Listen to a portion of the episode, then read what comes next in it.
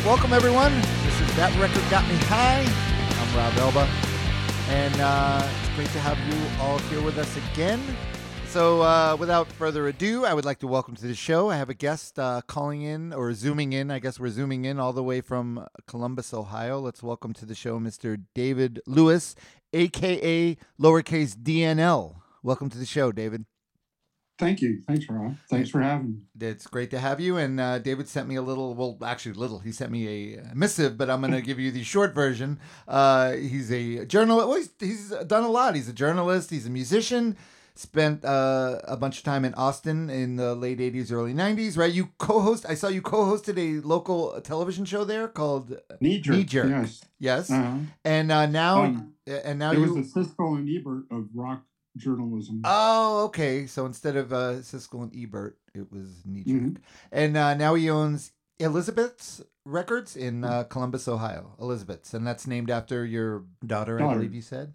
Well, was named after my former band. That's nice. And uh, how's the record store business these days?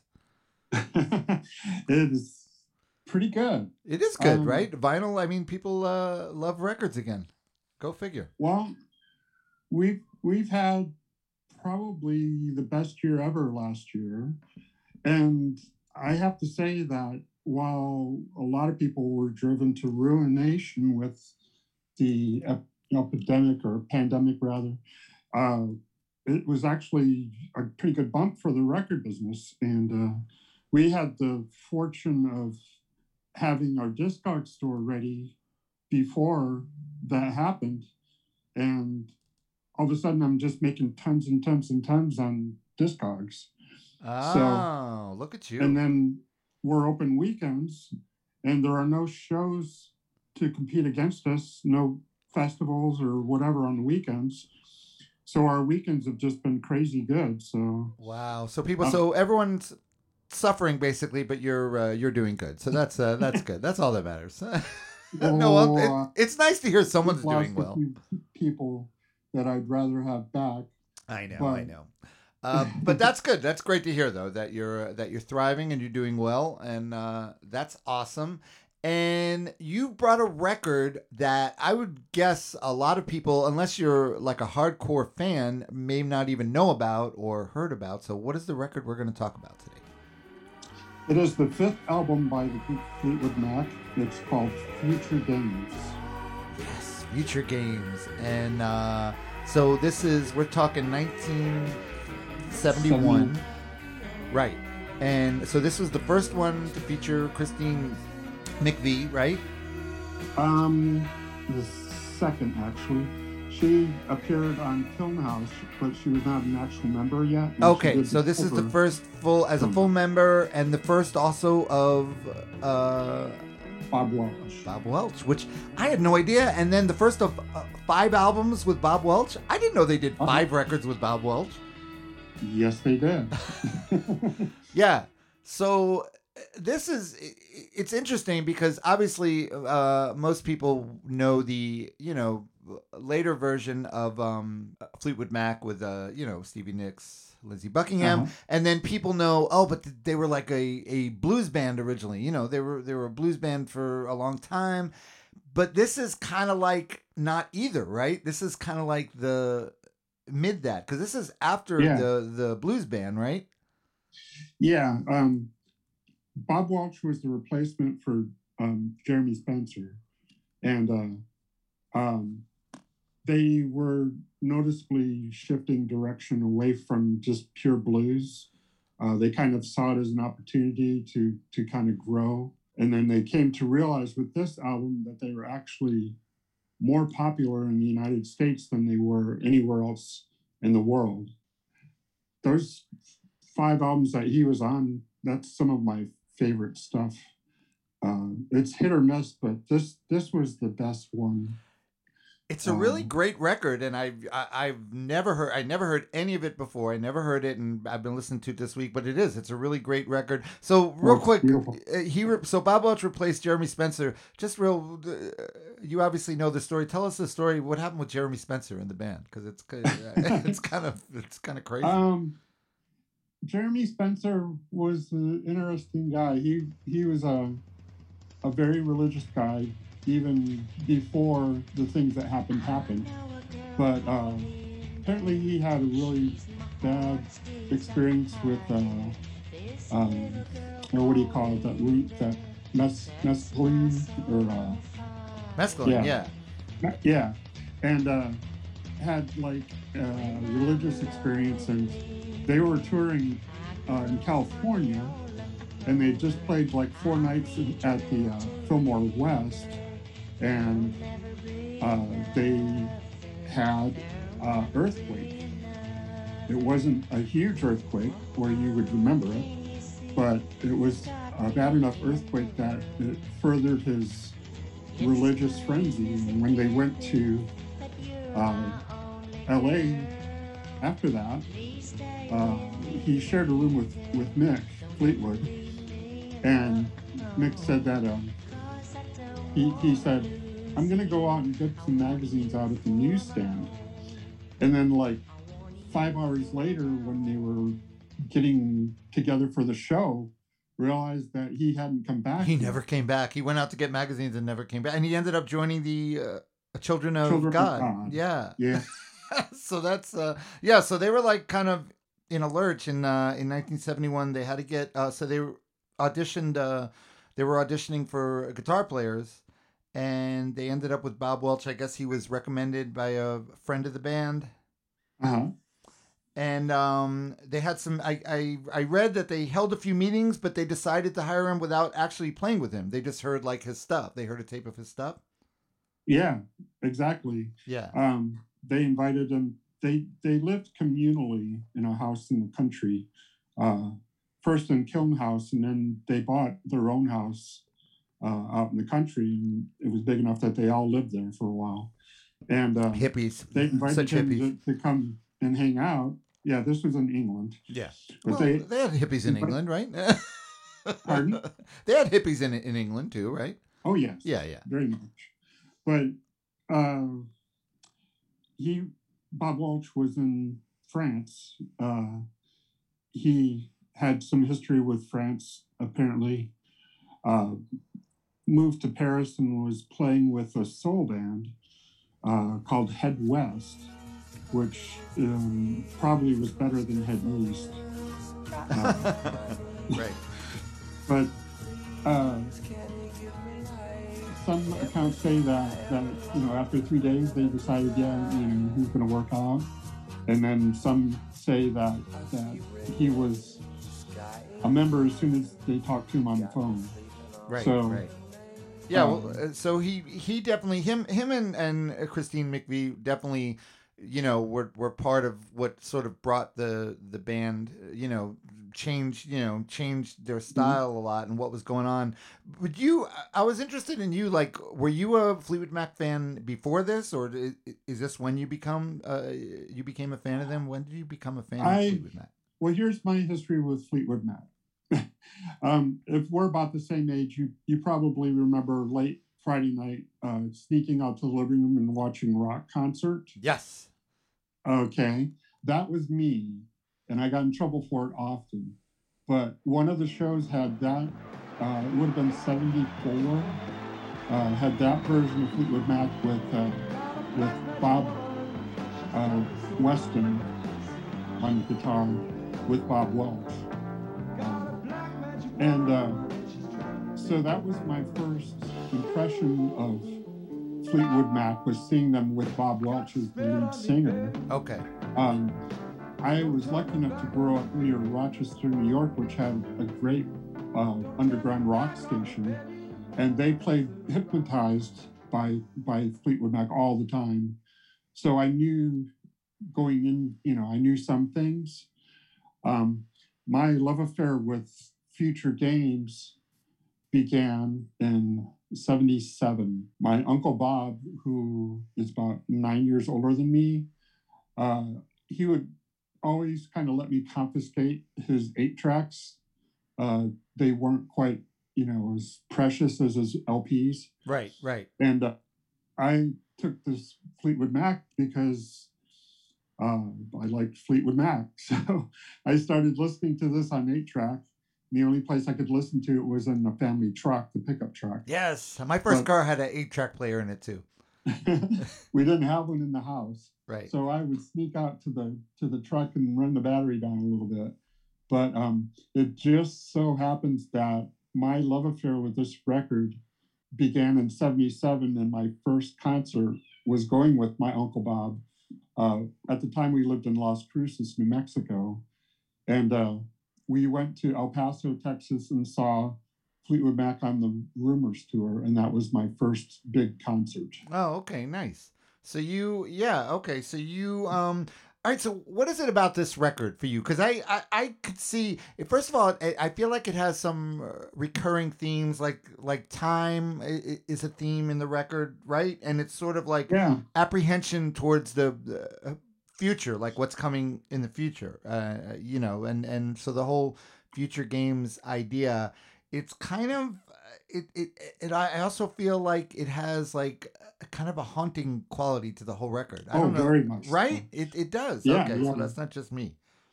Well, no, it's not. It's it's me as well. It's it's a very don't take it the wrong way, but kind of a spiritual album. Uh, just like in terms of some of the guitar playing and stuff, and the way the songs evolve, and the way that it makes me feel. I I got to be honest. There's been times when I cried just thinking about some of these songs, Really? and I've listened to the album so many times that it's ingrained in my head, and I can just Oh, you know, I can pull up, you know, Give Me a Smile, the last song on it by Christine McVie, you know, and, and it'll calm me down. so, okay. so this record has literally been with me most of my life and it's helped me get through some really shitty times sometimes. Just kind of brought things back around and felt made me feel more in control of things. Oh, well, that's great. That's great to hear that. Um, and um, yeah. So just not to before we get into the record and start listening to it, not to bring you down, but I found a Rolling Stone proving once again what Oh. what garbage Rolling Stone is. But you've you've probably seen review. They called the album thoroughly unsatisfactory and re- referred to Christine McVie's voice as surprisingly weak and emotionless. And this is the worst. Mhm. And for Bob Welch, they said his talent appears to be notable only for its lack of uh, a distinction. Right. That- That's like what a shitty review. And uh, yeah. I, I, I don't get it. Uh, like I said, because it is uh, it, it is a pretty great record. And so the guitar player th- at this point was Danny Kirwan, Danny right? So and, Yeah. and he and he also uh, writes some songs and uh, he has his songs and Bob Welch, but they do so it's really like I have no idea who's playing what, but there's great uh, guitar playing on this record, you know, Oh, both, uh, and uh, interplay between the two guitars is great. Yeah. Um, Danny Kirwan actually goes back to 68 with the band. And uh, the album Then Play On, which is probably their most notable uh, blues oriented one, you know, with Peter Green. Uh, he was the other composer. The album didn't have Jeremy Spencer on it at all, except for two little bits of piano.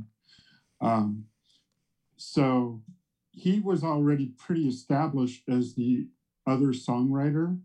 Um, with this album, it was the first time that Fleetwood Mac had three strong songwriters, Right. Because Chris and and Bob and Danny, and they all had uh, an equal footing on this album.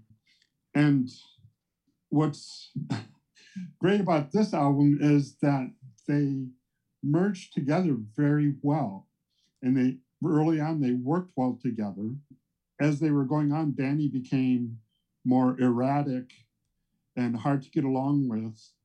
And uh, the album after this, Bare Trees, which was recorded just months later after like a US tour. I don't know if you're familiar with that album I am not. but it's much more scattered and there's like you know danny wrote half the album Oh, okay. and bob only got a couple of songs and it, the songs are all shorter some of them are haunting and beautiful but overall it it just lacks the focus that this album inadvertently has Right. Yeah, and it's funny you say inadvertently, and and I think you're kind of right because I think it, they kind of just sort of stumbled on it because they they were kind of. I mean, they obviously needed to bring these people in because they they needed material for uh, you know. Uh, And uh, all right, and all right. So before we get listening to it, I just also want to mention, I, I feel like he's not mentioned with great drummers, but uh, Mick Fleetwood, his his drums really throughout uh, Fleetwood Mac, his style is so uh, distinctive to him and the way he plays, and it, and it's subtle. So it, it's obviously not flat. It's the opposite of a flashy drummer, but Right. the way he lays off the cymbals and just his snare sound is just so Oh, it yeah it, it, it it's so him and the yeah between him and uh john mcvie that rhythm section is just like that is uh, fleetwood mac and it kind of proves Yes. it because they're the Uh-huh. constants right Exactly. yeah yeah Yeah, and another neat thing about this album, they produced it. Um, but Right, I saw that. first albums that Martin Rushent uh, worked on. i saw he was an engineer and he's like did like uh, uh the The stranglers uh, buzzcocks and human league yeah that's crazy right so he must have been Yeah. really young when he when he was engineering this um. Yeah, that, that's awesome. All right, so let's get into the record. This is side one. Starts out with a uh, psychedelic, vaguely uh, psychedelic tale, right, of a mysterious woman. Let's listen to a little bit of Uh-huh. "Woman of a Thousand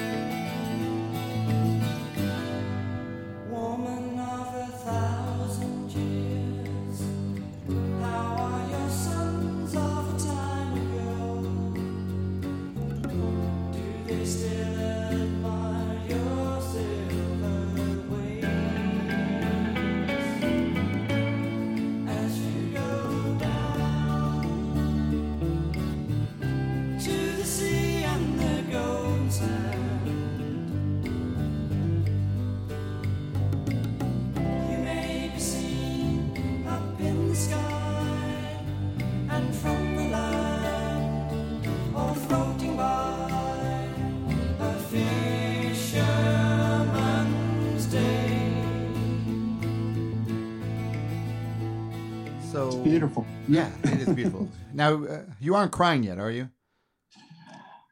I am. I. I'm always a little verklempt when I hear that song. verklempt. All right, um, I'm sorry. I, I, I won't tease you about that anymore. Um, yeah, it is. Well- it's beautiful, and it's got those acoustic, and it's drenched in the reverb. It almost could be. It sounds like a, a Crosby, St- Mm-hmm. Stills and Nash song or something. Like it could Yeah. be that. It's been described as being very West Coast leaning, which Yes. is interesting considering that they weren't at all West Coast at the time. Right, right, right. Um, what's interesting to me about it is that the original credits listed the album or listed the song as being eight minutes and 20 seconds when it's actually five minutes and 36 seconds. oh wow, yeah, that's weird. And what's neat about that to me is I never disbelieved that until I found out otherwise. Oh, you just assumed. Oh, okay, the song's eight minutes long. yeah, well, it has such a, a spaciousness about it um, that that it felt like it could be that long, and they m- mixed up the times on several of the songs. The next song we're going to hear, "Morning Rain," they have listed as six twenty-two, is actually five minutes and something. Um, so I don't know what it was about this album that they did that. Oh, Um, yeah, but- that, that's interesting. Maybe um, they the were. only- uh, maybe drugs came into it. Maybe it had something to do with that. I don't know. But Perhaps. It, it kind of bothers me to think that there could be three more minutes of Woman of a Thousand Years out there that I haven't heard. Oh God, yes, right. All right. So speaking of uh, the next one, so now Christine McVie comes into play, and I feel like this is definitely a preview of what's to come for them. You know, their shift from the blues rock to the uh, uh, pop rock that you know that they became more known for. Um, Right. Still a really great song. Let's listen to a little bit of oh, it's wonderful. Morning Rain.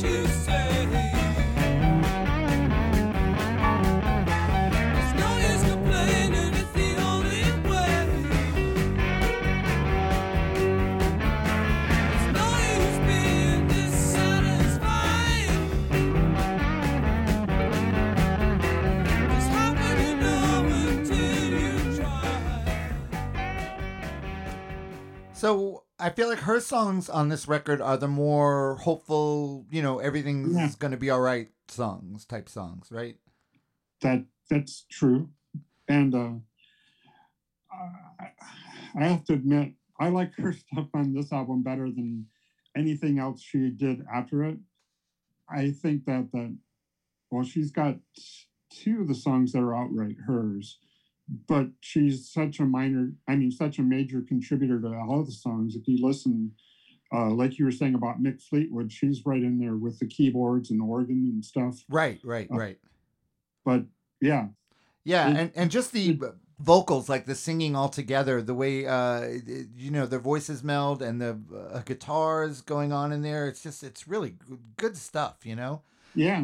And I mean, you listen to that song and you go, well, that's Fleetwood Mac. Yeah, know? exactly, exactly, right, right. Yeah, Um, and and uh, it's funny. Like uh, like I said, I think a lot of people. I mean, I'm sure there's people that know. Oh yeah, future games, but I think a lot of people are just going to be like, what? Yeah. because uh, I mean, I guess so. This was more popular. I guess it really wasn't that popular uh, in where they're from in England, UK, but this No. was more popular because you could hear it. It does. They sound like uh, like they're from uh, California. In a way. Right? Yeah, I think so. I mean, Mhm. there's more more of that than uh, British sound. I think. Yeah, and and now we have. All right, so here's uh, what I said before about them needing material. This is an instrumental that they just kind of uh, uh, like a jam they did that they did to uh, fill out the record, basically, right? Yeah. Well, the record company rep said, we can't put out a record that just has seven songs. Right. So, you know, they were like WTF and they went back in the studio and jammed for a while and, and threw this song together.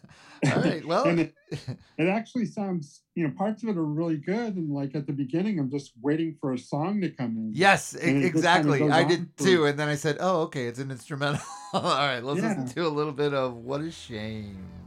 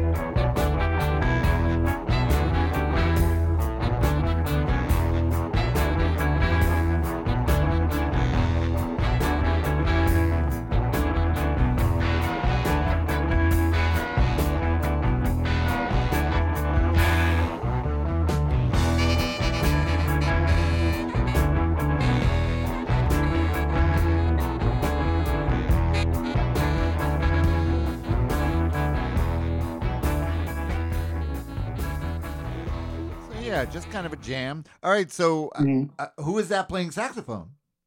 That is Christine's brother, John Perfect. John course, Perfect. Christine Perfect um, became Christine McVie when she married. Now, all right, that's something I wanted to ask you because th- this is something that confuses me. If your name's uh, Perfect, Christine Perfect, why would you change it to McVie? Why would you take your husband's name? That's an awesome name. Well, there there is actually a legal reason for that, and that is that uh, like Fleetwood Mac, up to a certain point, they were signed and managed by a label called Blue Horizon in in the UK, um, and they separated from that label, but they had toured with Chicken Shack, and when uh, they did that, that's how Chris and, and John met.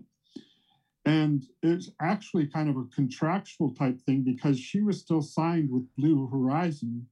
And uh, she wanted to join Fleetwood Mac. And so Oh. it made sense to just say Christine McVie. See, you had an answer. I was just making a joke, but you actually did have a good answer for that. That makes sense. Okay. Hey, Well, I know my shit, man. you did your homework. All right, so Mm. now we get uh, one of the epics. I would say there's two legit epics on this record, and this is the first one. And uh, yeah, Mhm. I, I got to play more than one part. Let's. I'm gonna play two parts of it definitely because. Uh, but it starts out. This is uh, so uh, Bob Welch. This is uh, Bob Welch's song, and Mhm. this one it, to me it almost feels like a dream. Um, Oh, that, right? uh, and and it's got that lush. Uh, it reminds me of almost a Pet Sounds uh, vibe at the beginning of it, you know, and then it morphs into something else. But uh, let's listen to a little bit of the beginning of Future Game.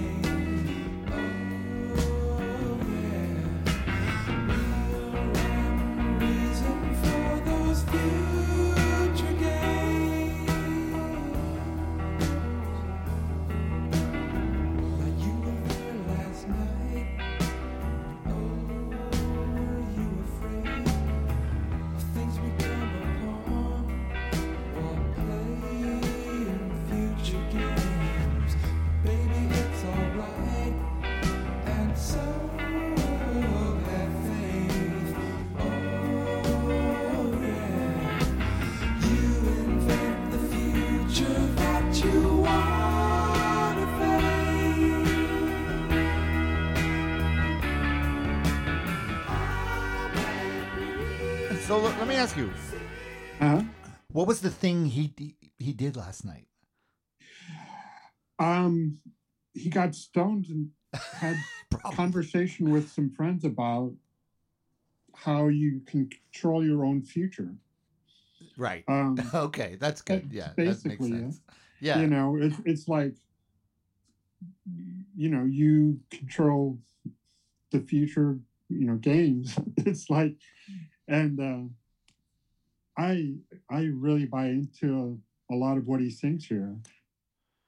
Yeah, yeah. Well, this is uh, like I said, At this is least, all you part of the the end of of the theme right of, of the theme of the record and it's also Mm-hmm. but it reminds me of like you know when you're just lying in in bed at night and you have all these uh, thoughts neurotic thoughts about the future and what's going on with the future and this is kind of like a uh, kind of like a, a calming view of that you know Yeah, yeah, it is. Yeah. It's kind of I don't know. and but when I was 15 and I was listening to this over and over again, it really spoke to me. Um, because when you're 16, you're really just kind of figuring out, you know, hey, the future, you know, it's, it's more than just, you know, you're growing out of childhood and stuff. Right.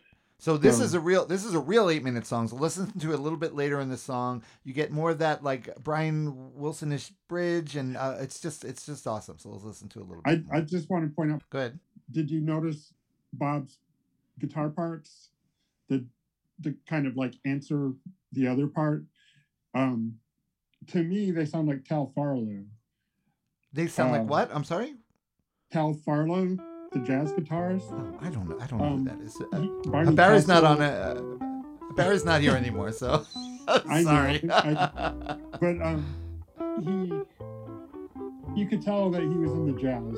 oh, okay. The, the, way the guitar sound is, and that, that actually helped me get into guitar music more. Oh, okay. uh, by what they they did. Right. All right. Let's listen to it.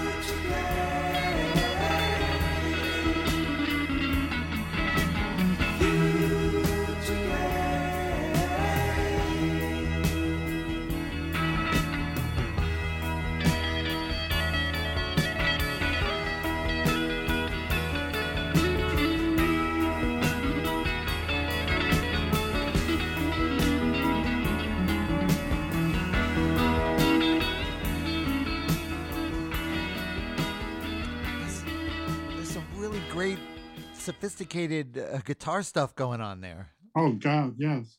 And you know, we didn't we didn't quite get there, but the end of the song, it just builds up to this really powerful ending where I know, so yeah, when he keeps repeating, on the whole album. I know I'm not the only one. He keeps repeating that. Yeah. Right. And, yeah, I could picture you, a 15 year old you saying, Yeah, you're not the only one. I'm there with you. Yeah, but I was also inspired by the kind of slow burn at the end of the song that just builds up to this. Uh, I don't know. It's um,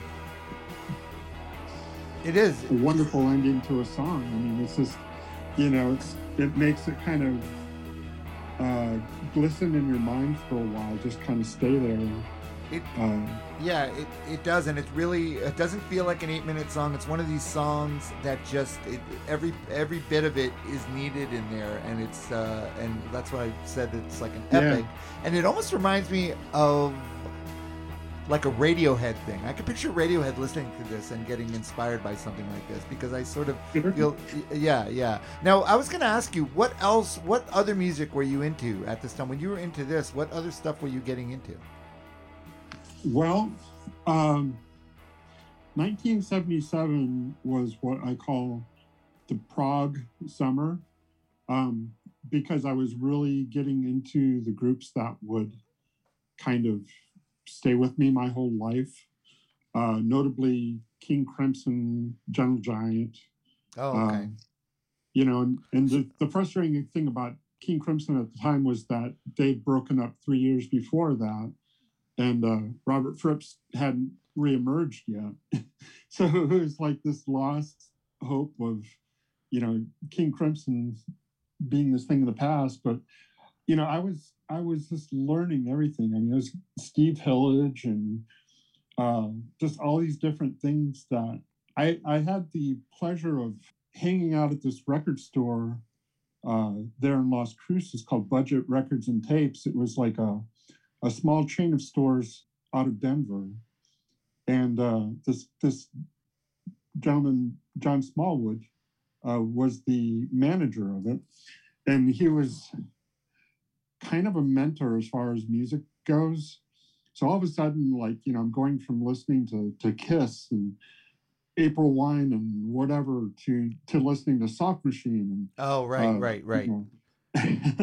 and so that that summer it was just kind of everything was blowing my mind. Right. And, yeah, but know. that's so you were a, a prog kid, but that's interesting because this isn't. Uh, I it's uh, definitely not prog, and it's definitely more emotional. I feel like, and more you know, uh, music as Mm. emotion than I feel like a lot of prog. Although I know a lot of prog people say, well, there's emotion in prog too, and I guess there is. Oh yeah, Yeah, there but is. I, I will I will point out that you know since you don't know me, um, I have never been just one kind of person. I mean, I you know I went full throttle into punk rock and uh, I never left anything behind. I just right, kept right. going and kept going and so the the person that was out there um, you know thrashing to the dead kennedys or something was also enjoying orchestral maneuvers in the dark so it's it's kind of like you could never carve just one thing for me i was Yeah, i've well, always been all over the place Same. I'm kind of the same, and I, I would say a lot of most people that are really into the show and like the show. That's that's our that record uh, got me high jam. You know, that's our vibe. Anything and everything. This episode of That Record Got Me High is brought to you by our patrons. What is Patreon? Patreon is a platform that makes it easy for you to support things that you love. How do you support the show? Just go to patreon.com forward slash TRGMH pick a membership level and become a patron of the show. It's fun. It's well, I don't know how fun it is really, but uh, it really helps out, and we appreciate you. And we have special patron curated episodes, and we send out newsletters, and uh, it is fun. Let's. I'm just going to go on record as saying it's kind of fun. So uh, go to patreon.com forward slash trgmh and become a patron today. That's awesome. All right, so let's. Uh, the record gets flipped over, or the A track. I guess the A track does the little uh, click, click, click, where it goes to the next track awkwardly. fades in and fades out Yeah, fades in and fades out. Towards Um, the end of Future Games. It- it- oh, okay, okay. It's so annoying. It was so I know it was so awkward. I had here. so many I had so many eight tracks too. It's so funny. Um, all right, so this is a really pretty uh, birdsish. You have like a bird. It reminds me of, with, with the twelve strings on this one. Definitely reminds me of the birds a little. And this is a um a, a Kirwan song again. And uh, let's listen Uh-huh. to it. Uh, also, I would say kind of an epic too. And it's this is a beautiful for me. This song. I mean, it's just so. I don't. know, Let's listen to a little bit of Sands of Time.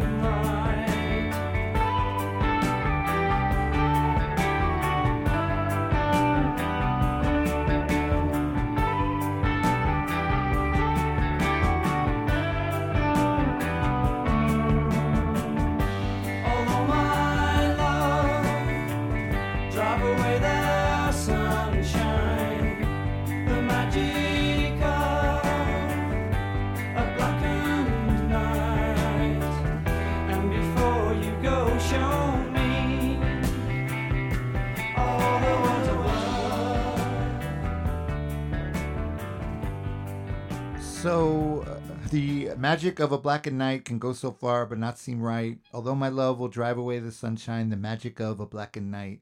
And before you go, show me all the words of love.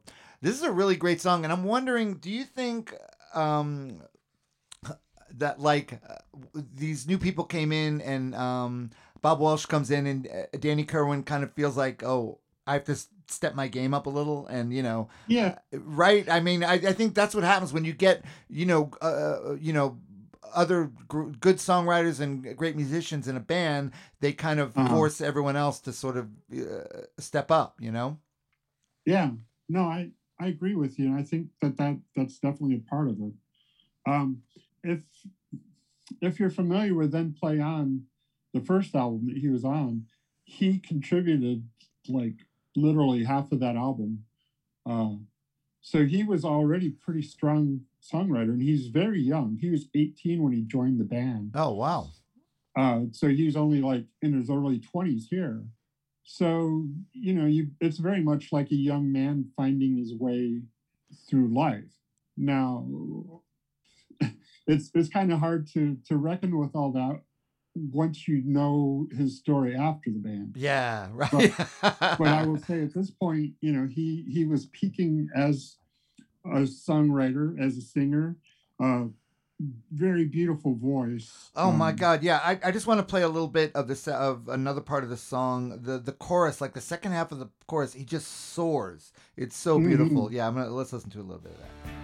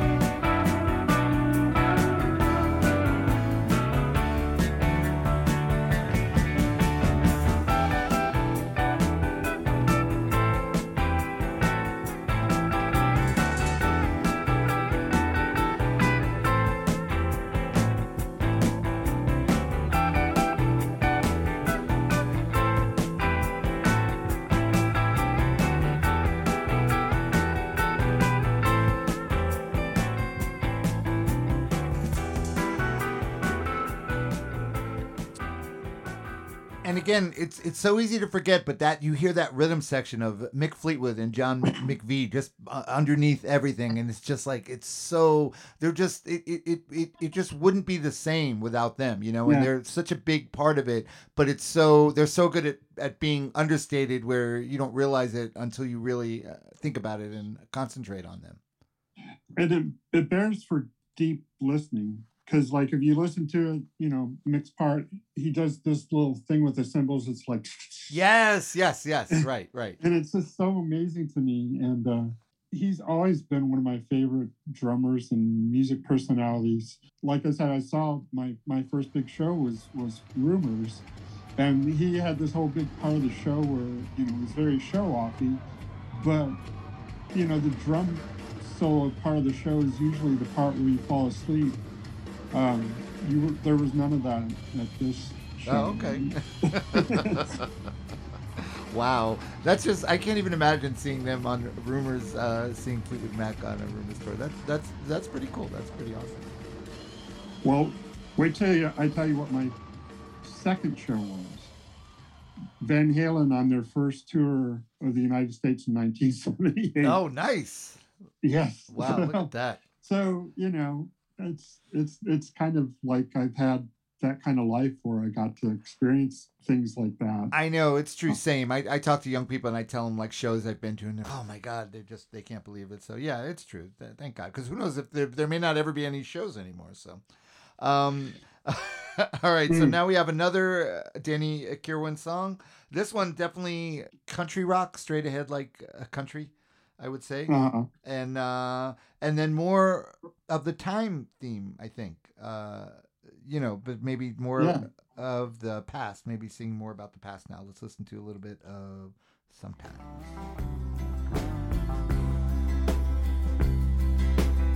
Sometimes I get to thinking about the times we used to have.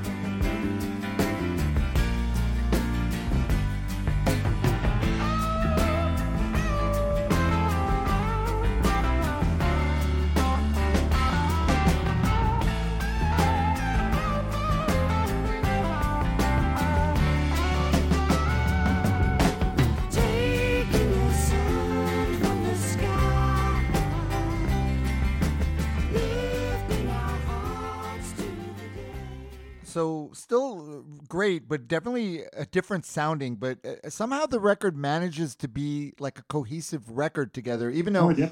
on paper you would think it could just be a mess, you know, like a hodgepodge of all these different things and different genres. But somehow it all works together.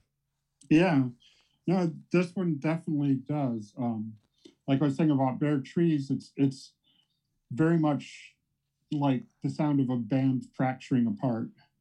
Um, Oh, okay. and it was it was recorded only a few months later. So this is the band that found harmony. You know, right. they found. I mean, the guitars to me, Rural rock was was probably at its early cresting in in 1970, 71. Um, and you you can't help but hear the influences of Duane Allman and um, oh, you yeah, know, right. different For sure. For sure. rural rockers, you know. It was before, you know, became Lynyrd Skynyrd and crap like that. But uh, you know, it it was a very strong thing. And you know, you said Crosby, Stills, Nash and Young at some point. Right. Um, they were definitely an influence. I mean, they were probably as big as the Stones at that point. So, yeah, I think I think Kirwan was reaching out to some of that. He was also just going through a lot of stuff right then. He was becoming an alcoholic. His home life was pretty horrible. So that he's finding any peace in these songs is just an amazing thing and, you know, Right. kind of a gift. Yeah. I- All right. Well, that's cool. And now, uh, now we get Bob Welch again, and this is the most rocking song on the record, I would say, right? Yeah, Um, it's also very Fleetwood Macish. yes, yes, it is for sure. Uh, all right, so let's listen to a little bit of "Lay It All Down."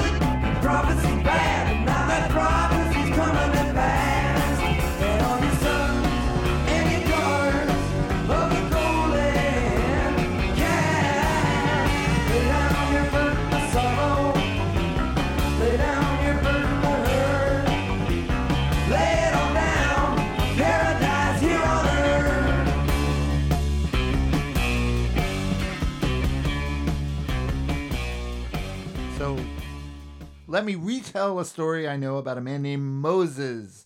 Uh, now, let me ask you this: You all right? So you said you you did your homework. You came prepared. I could not find the answer to this. Was Bob Welch uh, Jewish?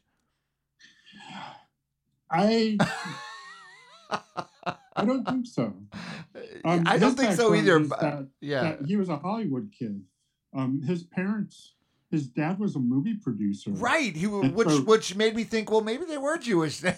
but I could not. Could. I tried to look for his dad. Believe me, I went down a Google rabbit hole. Is Bob Welch Jewish for like for like two hours and uh, did not come up with the answer. But I was just Yeah. wondering because it's like sort of um, yeah, uh, talking about the story of Moses and kind of using it as a metaphor for just sort of you know laying down you know your your sorrow and your hurt lay it all down because there's paradise right here on earth um, Right. yeah but I, I was wondering and also i did, did not realize that bob welch had such a, a tragic end Yes. yeah Yes, he's one of what they call Fleetwood Mac's Lost Boys. oh And yeah you're right if you look up in, in uh, Google, I noticed one of the things was, uh, did did Fleetwood Mac kill people? oh right I, I pressed on that just to see what the hell they're talking about. right And it was basically a rundown on the different members of the band that had died.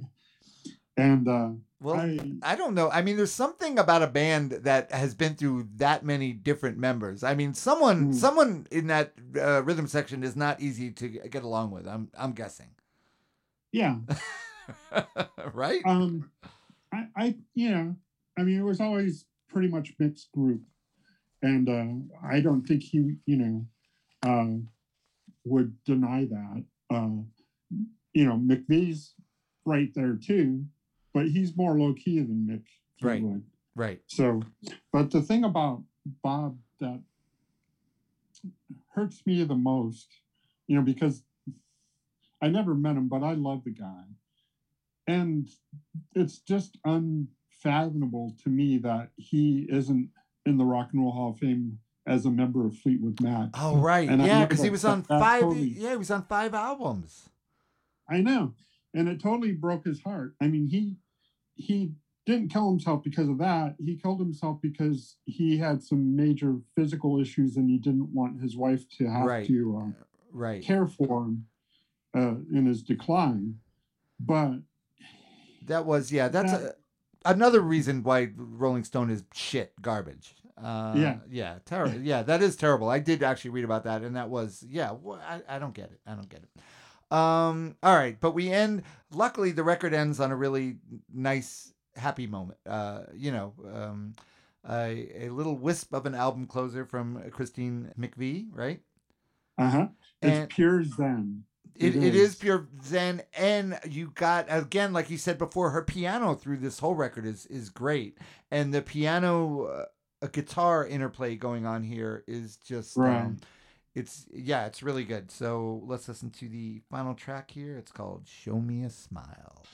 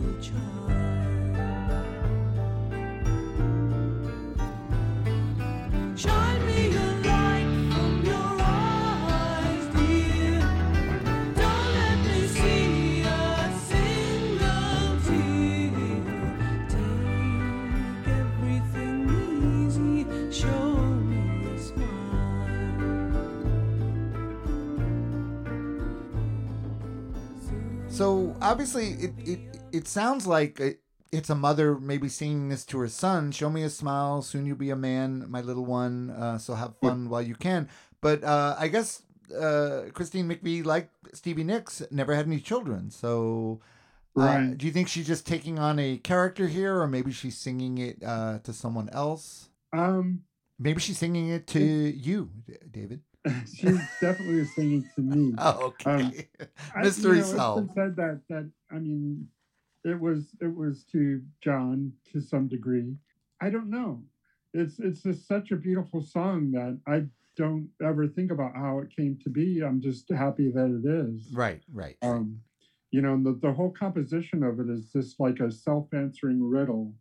Uh, the way it just kind of moves away and comes back together, and you know, it's just one of the most amazing songs, but yet it's so simple. Right. It's Uh, very simple and subtle, but it's a really great uh, one to close the record. Um, Uh-huh. And yeah, uh, like I said, this whole record, I could see. I mean, the way you said that this record had a profound effect on you, I could see that. I really can. Just me listening to this record, and I say, wow, this is just a little because it's it's it's uh, short. You know, it's got a couple of the long songs, but there's only eight songs, and it's just a little snapshot of something um i don't know special like something really special going on there right Yeah, it, it's just been with me my whole life uh, since you know since since I was aware of it, um, and it comes and goes all the time. I mean, there are periods where I just listen to it and listen to it. I you know I remember like ten years ago we were out in uh, on the west coast in Seattle area, and we had a rental car and we, I had brought my own bunch of CDs and one of them was this one and we were just out driving around. And my wife always falls asleep when we drive uh, Right, and my same. daughter was asleep and my niece was asleep. So the record the cd ended and i just let it start over again and it actually went like three times while we were driving and and i was fine with that. Yep there's not a lot of records that even ones I love where you know I can't listen to to Red by King Crimson three times in a row, and you know not right. not want to move on to something else, but it just has that that way of crawling into you and kind of being comfortable there. right. All right well that's awesome and uh i'm really glad you brought this record to us it's one uh a surprising definitely a surprising record to do and that's what we're all about so David, thank you so much for that. So what? So if someone wants to look into any, I mean, uh, I don't know, do does your record store do uh, mail order at all, or? Yeah, uh, we have a heavy Discogs presence. Oh, okay. Uh, we're we're on Instagram and we're on Facebook, and we do do mail order other than than uh, Discogs as well. okay. So what's your um, in, what's your Instagram and your Facebook? What are the? Uh... It's Eliza Records on Instagram, and then it's Elizabeth's Records on Facebook. Okay, Elizabeth And, uh, with a Z, right? Yeah. All right, awesome. Also, Rob, if I could, I wanted to dedicate this episode to uh, the music critic Ed Ward, who is an acquaintance of mine. He passed away recently. Um, he probably should have written that review instead of the knucklehead that they had Oh, right. for Rolling Stone. oh, okay. Um, because I, I I think he actually liked this album. But uh, Ed Ward passed away recently, and he was just like a mentor to all of us rock writers. And uh, I just want to put his name out there and say that he'll be missed. Uh, All right. Well, nice. Cheers to Ed. Uh, cheers to Mhm. him, and thanks. Uh, yeah, thanks so much for coming on, David. Uh, Sure. Thanks yeah, for you- having this me. was great. You're I'll a great guest. if you got if you want me to. Yeah, yeah, yeah. Maybe some other record that made you cry. I'm kind of uh, disappointed that you didn't that, that you didn't cry at all. I don't think you did. So I'm a little disappointed for that. But Well, may- maybe next time. I recently time. discovered that that there's a, a actual thing called oversensitivity, and I've I've had that my whole life. Oh, really? Yeah. Okay. Yeah, my you know I have depression in, in me and all that stuff that I've Yeah. I've dealt with all these years. Okay. But I recently saw a documentary about it, and I couldn't even watch the whole thing because I was too sensitive about it. but all these years, I've had people say, "Well, you're too sensitive," Right. and you know, it's like, well, well, damn, I guess I am. so, okay, but you now know, you have a thing. We oversensitivity. Okay. Well, that's But that, if I that's can give some life advice, don't ever ever be afraid to cry for something beautiful. Some songs just do that to me, and and it's okay. That's great. You know, that's what music is for. Yes. is to that's great advice. on. That's actually great advice. Uh, except like something like Red Hot Chili, I, I wouldn't be crying to Red Hot Chili Peppers though. If you do that, you should. You have a problem. You may have to go to a, uh, a therapist or something. All right. So uh, thanks again, David, for coming on. Don't forget, guys. Um, you could check us out on Instagram and Facebook at at that record got me high. Also, that Facebook group got me high. Um, on Twitter, it's at trgmh podcast. You can email me at trgmh33 at gmail.com. And don't forget Patreon. Go to patreon.com forward slash trgmh if you'd like to and uh, become a patron. We're actually doing, we're planning another uh, patron curated episode coming up. We're actually have a poll on there right now uh, for people to pick what the uh, what the theme will be for the next one. So that's fun. Um, I voted for live album. Oh, okay, nice. Uh, yeah, so we'll see what that is, and I hope you uh, contribute to it. Uh, definitely do that. When, I'd be uh, happy to. all right. You know where I'm at. Yep. All right. Thanks again, David, and uh, thanks everyone for listening. We'll see you next week. All right. man. That was really good, David.